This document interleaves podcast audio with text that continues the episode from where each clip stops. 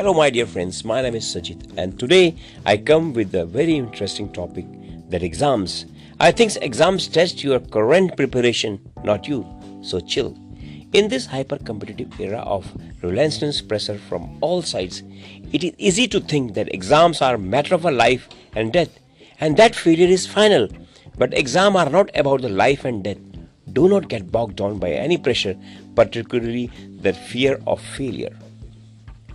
As we know, our president, Mister Abdul Kalam, he wanted to become a fighter pilot but narrowly missed the opportunity. Yet he did not remain perpetually dejected. Instead, he became the great scientist we remember him as today. How different the Indian nuclear program would be if he would not be for him.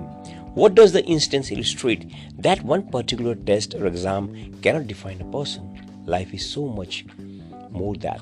Setback, if any, must not deter your pursuing your dreams. Life is about opportunities to reflect, learn and script new stories.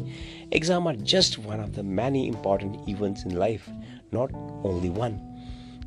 Can one exam be the sole factor in determining one's excellence and true potential? Certainly not. Placing examination in the large context of a life and not in absolute term in the secret to burden-free and satisfying preparation. Prepare, appear and do not get failure. Thank you very much.